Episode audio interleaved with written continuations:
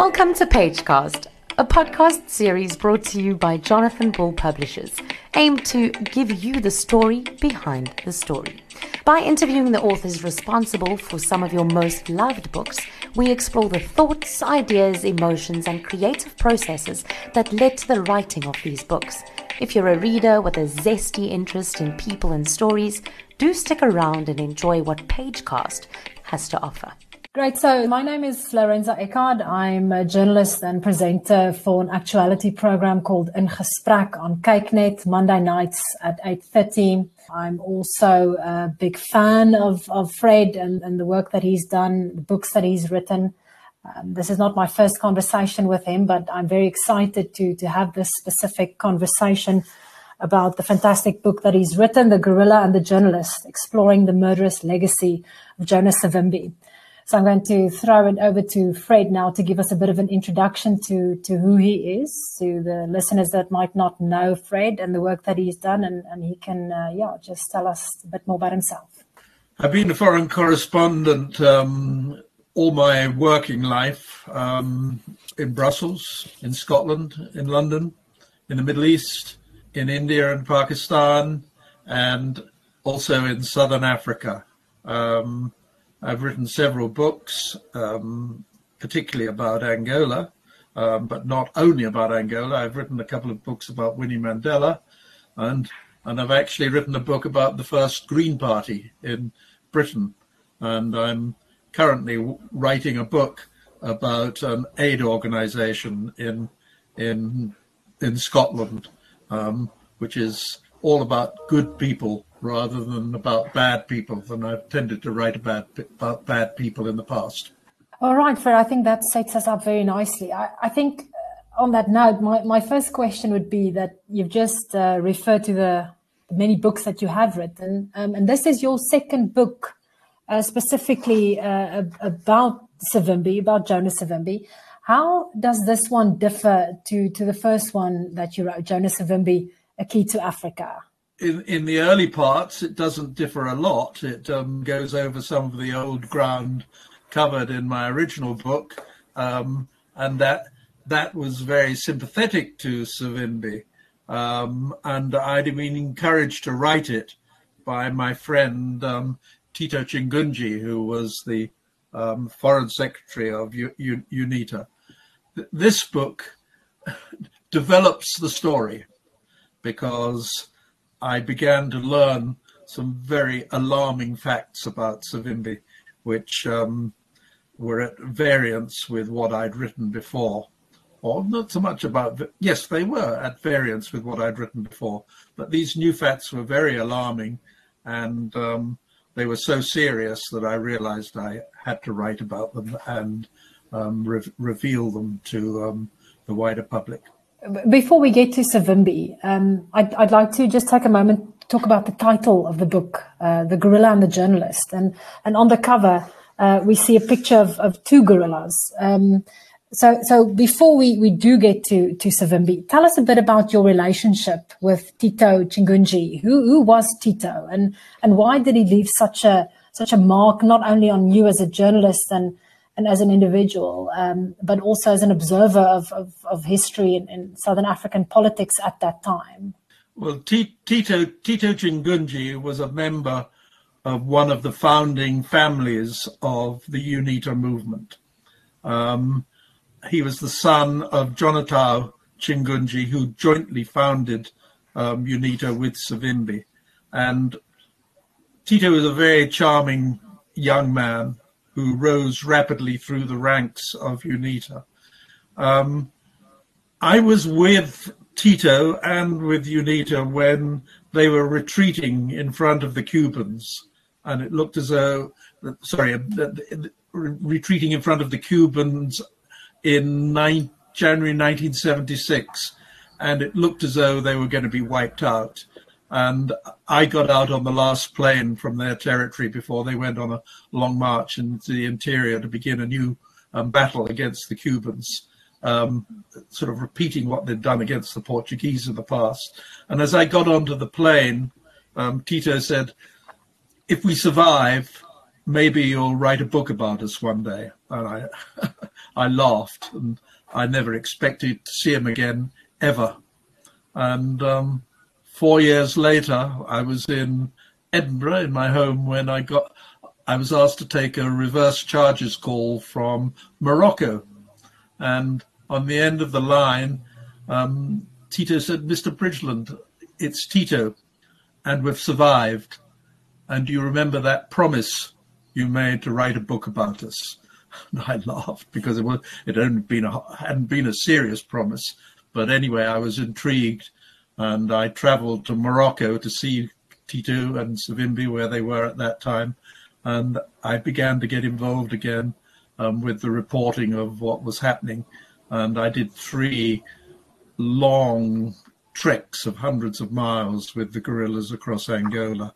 So that's how I met Tito, and and then I subsequently I met him many times, and he became a very close friend of my family. He used to he used to stay in my house in Edinburgh a lot, and then when I moved to London, he he stayed with us in London, and then when I moved to Brussels, he spent a long time in Brussels, and we we became very very close. And, and obviously, Tito is, is very close to Savimbi. Um, tell us a bit about those those times that you did link up with with Tito and Savimbi and UNITA in Angola back then, because you write quite beautifully about the, the weeks on end that you spent um, with with UNITA, with Savimbi, with with Tito, some of the other guerrillas in the bush, um, I mean, the, the, various challenges that you experienced during that time. Um, I think that that makes out for, for fascinating reading. Well, I told Tito, look, if I'm going to write this book, I'm going to have to travel with the guerrillas and see what they're doing. And um, I I began I began traveling to Angola and linking up with um, various commanders of the guerrilla army and then walking hundreds of miles northwards through the bush in southeastern Angola. And really, it was, it, it, it was the most exhilarating experience because the area um, Angola was, um, the area UNITA was operating from was one of the great wildlife um, unfenced wildlife reserves of Africa. So there were huge herds of elephant and buffalo and zebra and giraffe um, and sable antelope. Um, it was it, it was it was it was just beautiful, and you know it was an area where there were no tarred roads, there were no towns in the conventional sense, and I was beginning to see areas of Angola which many people had not had the privilege of seeing um, because it was it was so wild and remote, and and so I each time I went, I teamed up with a different guerrilla commander. I would march with them through Angola to their targets, and then and then be there as they attacked the um, towns held by the MPLA as a journalist, that, that, that was very interesting to me, the way that you were able to report and, and the many days and weeks that you were allowed to spend uh, with, with this group. That's something that I don't think uh, would, would be possible today in a modern newsroom. Um, and, and in a way, the book is sort of a throwback to, I, I wouldn't say the glory days of, of foreign reporting or war reporting, because I don't think that you, you um, try to romanticize that in any way in the book. Um, but but in a way it does it does sort of talk to an era, a bygone era of, of foreign reporting. I think I think that's right, and I think I think the crucial example of the era of what you did describe as bygone reporting was how I discovered the South Africa, the secret South African military invasion of Angola. These days, I wouldn't have been able to discover that invasion because there's such instant communication between reporters in the field and their foreign editors. And I was only able to discover the South African invasion of Angola because I flew in, I flew into Angola, um, realized the South Africans had invaded, and then I spent three weeks wandering around southern Angola, managing to get a lift into the heart of the South African operation in Rundu.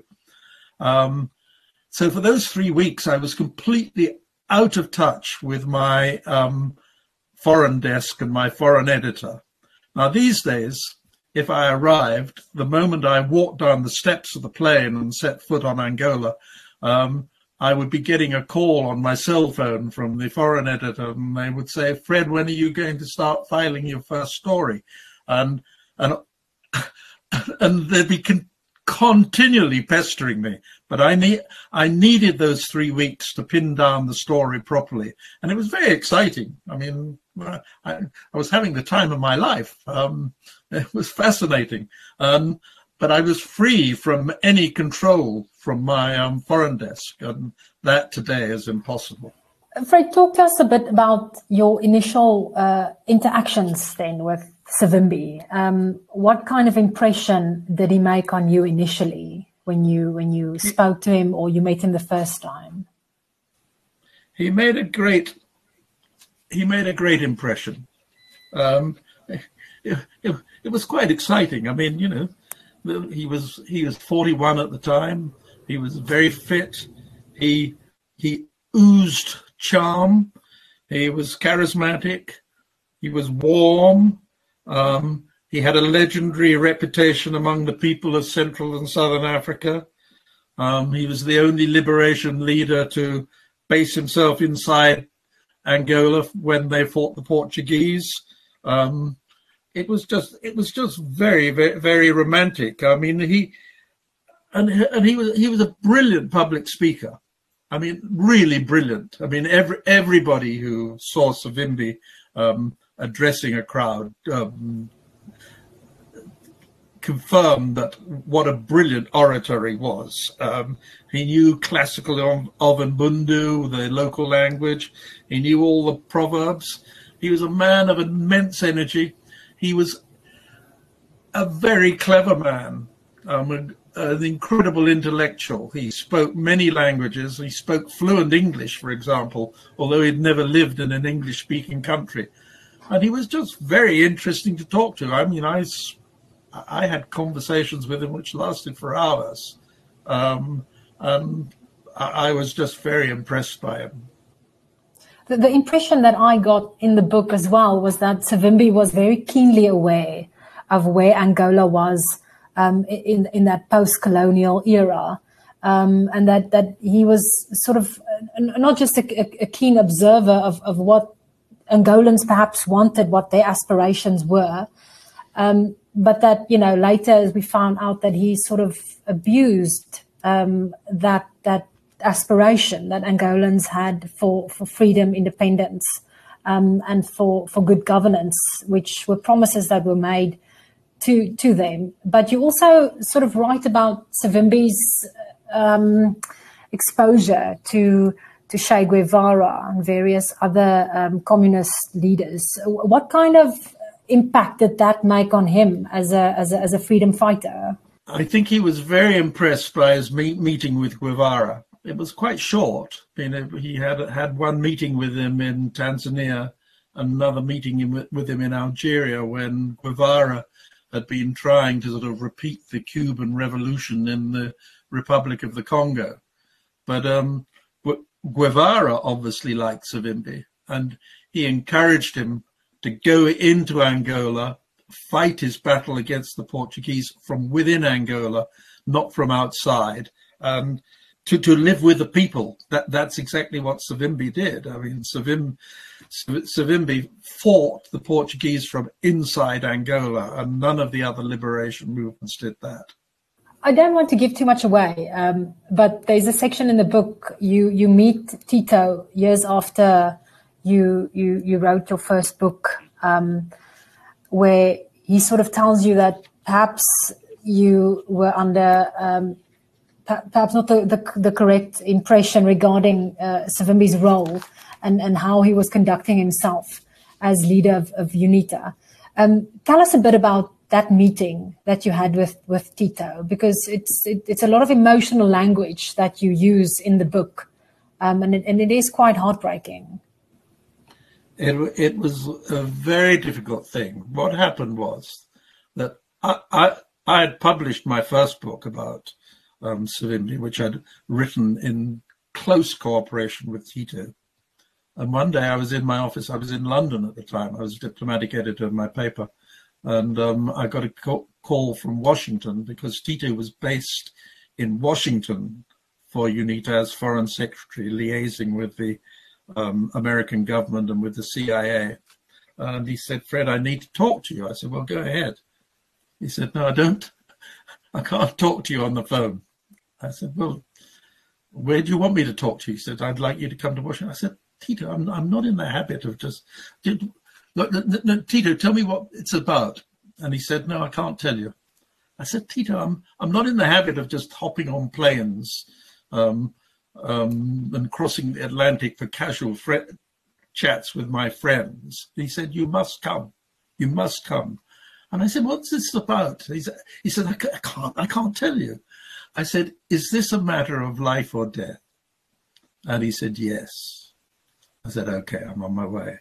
And then I met him in a hotel room in central Washington.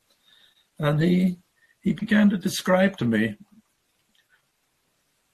some of the awful things, really evil things that Savimbi was doing to his own people and to Tito's own family and how he was blackmailing Tito. Um, he had his whole extended family in Jamba, the UNITA headquarters, and he was holding them as hostages against Tito continuing to do a brilliant diplomatic job in Washington. Uh, and so Tito was sort of trapped in a moral dilemma I think of as being of Kafkaesque proportions. Um, it's a moral dilemma that was created by Savimbi's threats to the people that Tito loved.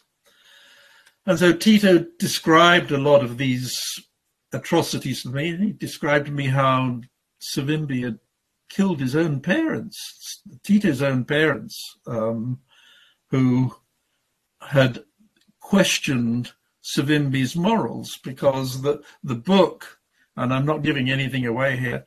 I mean, Savimbi, Savimbi had innumerable wives and concubines who he stole from other people, and he was he was um, Savimbi's children were littered across southern Africa, uh, southern Angola. Um, so, so and, and, and, and some of these women who he um, took as concubines, Savimbi later murdered.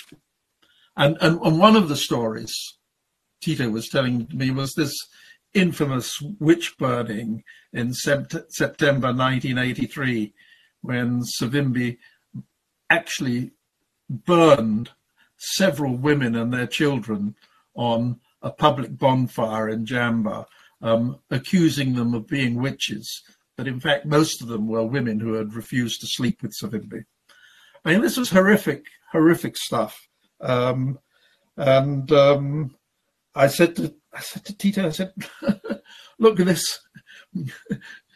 um, I don't, I don't want to tell you one of my best jokes because you might publish it. I, I said, you, you, you, you, you're telling me what I, what, what I've written in the first book that it's my first novel. Um, and, um, I said, what do I do with this now? What am I going to have? Because I'm going to have to do something. And he said, well, look, at first, um, just hold on and don't do anything at the moment. But I will give you a signal when the time is right to, write about it, or and this was this put a huge responsibility on my shoulders, or you will know the time has come to write about it. So I flew back from Washington, um, knowing that at some point I was going to have to write about Savimbi, the mass murderer of his own people, destroying his own movement, um, and that this man, this man who I had admired, I liked. I mean, I looked, I liked Savimbi, but clearly, clearly he was beneath all this charm. He was, he was just evil and that he had no um, internal moral control. Um, and then I got back, I got back to London and was was thinking about things and how do I how do I begin to um, carry this forward when people began ringing me and said, "Look, we're very worried about T- Tito at the moment because he's he's gone back to Jamba against all our advice, and he hasn't come back to do his job in Washington." Um, and he's got he's got several very important appointments, particularly with um, members of black churches who Tito had been um, working with. And the people who phoned, they said, "What would you be willing to go to Jamba um, and see if Tito's all right? Because we we we we think Savimbi is." We, we think that you're probably the only person who Savimbi might be prepared to listen to. I said, okay, I'll I'll go, um, and um, I went, and I I was put on I was put on a kind of trial in the um, in the, the big meeting hut called a jango in um, in Jamba, and Savimbi, Savimbi made me sit down next to him, and then the, the whole Politburo was in front of me, including Tito. And um, Savimbi welcomed me. He was very, he was, he was the traditional um, warm Savimbi who I had known. And he said, just tell us, tell us why you've come. I said, well, you know, I've, I've come because people are worried in the outside world why Tito hasn't returned to his um, job in Washington. And they asked me to come here, and I said I, I'm, I'm, I was prepared to come because you know Tito had helped me write the um, the original Savimbi book, and I said in in the court in the course of writing that I'd come to regard him as my brother. Oh, that was that that that was a big error. Savimbi Savimbi exploded and he he he just shouted at me and insulted me for about an hour. And um, he said, and he waved his arm around the Politburo and he said, "You're you're not you're not Tito's brother. These are Tito's brothers, the people who have been fighting colonialism and white rule for years and years, and you and you now you come here and you insult me, and you're he called me a racist, and uh, and uh, and I, I think the worst insult was that he he he said that he said your book may be very thick, but in the history of our movement, it is a very thin thing, and and. So, and so, anyway, these ins- these insults were poured at me, um, Fred, I, I, guess it's a is it a, is it an unfair question to ask you uh, before that meeting as a journalist? Did you did you have no suspicions of this sort of other side that that Savimbi had during your earlier dealings with him? No, none, none whatsoever. I it came as a complete shock and surprise, and and it's true of most people. Um, I mean, Leon, Dash, who um, had a, the Washington Post um, um, correspondent who um, did two huge journeys with um, UNITA across Angola, he said he had he had no suspicions at all about um, this these aspects of Savimbi. he he managed to cover things up brilliantly. The moment I realized that there was this other side of Savimbi which had not been seen before, I, I resolved to write about it. I, from that moment, I said, right, this is this has got to be written about. This is, I, I, I, I didn't, I didn't see it as a news story. I, I, I saw it as the development of a story. I mean that, that, I mean that's one of the prices of journalism. You know, you can you can do so much that is superficial. I mean, and I, I I I consider most most of the most of the journalism we do. I think it's just wallpaper. But I mean, if, if, if you're really going to write something in depth, you've got to stick with the story because the, because there are hidden depths to stories which um, you can only get at if you stick with the story for a long time, and that's that's what I think I did. Suddenly, I was um, confronted with new truths, and I wrote about them. And as a consequence of them, I actually had death threats, and mm. and my partner Sue Armstrong, she she had threats from Savimbi's thugs to to mutilate her. Um, so there were co- there were consequences of of writing um, the the the develop the develop what I call the developing story, not the new story, but the developing story. Certainly, I just as a last uh, question would like to to ask you about the experience of of, of being a European writing about African. Um, issues and politics, especially in that era, because there's a section in the book where you talk about the, the sort of purchase of a Eurocentric package deal about any group in Africa. And then you write, nothing on the continent is as straightforward at close range as it seems from afar. Do you think that that still holds true? I think it's absolutely true. I mean, look, look at the continent I live on. I mean, you know, until recently we were all pinky greys. I never described myself as a white. I described myself as a pinky grey. Um, we were all pinky greys. You couldn't um, say that was there was some sort of uniform culture in Europe um, because everybody was pinky grey. We, we were a whole range of cultures, a whole range of languages. And the same was true true of Angola. I mean, Angola had you know it had 100 distinct ethnic groups in Angola? 46 different languages. It was unique in itself and it deserved to be considered as unique in itself rather than in part of as part of some overall African image. Fred, uh, thank you, thank you so much, and, and, thank you for for updating the story and, and writing this book um, about the very important part of Angola's history. I'm certainly very thankful to you.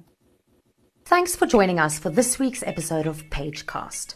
We have an incredible lineup of author interviews, so head over to our Facebook and Instagram and follow Jonathan Ball Publishers to stay updated and in the know regarding future episodes.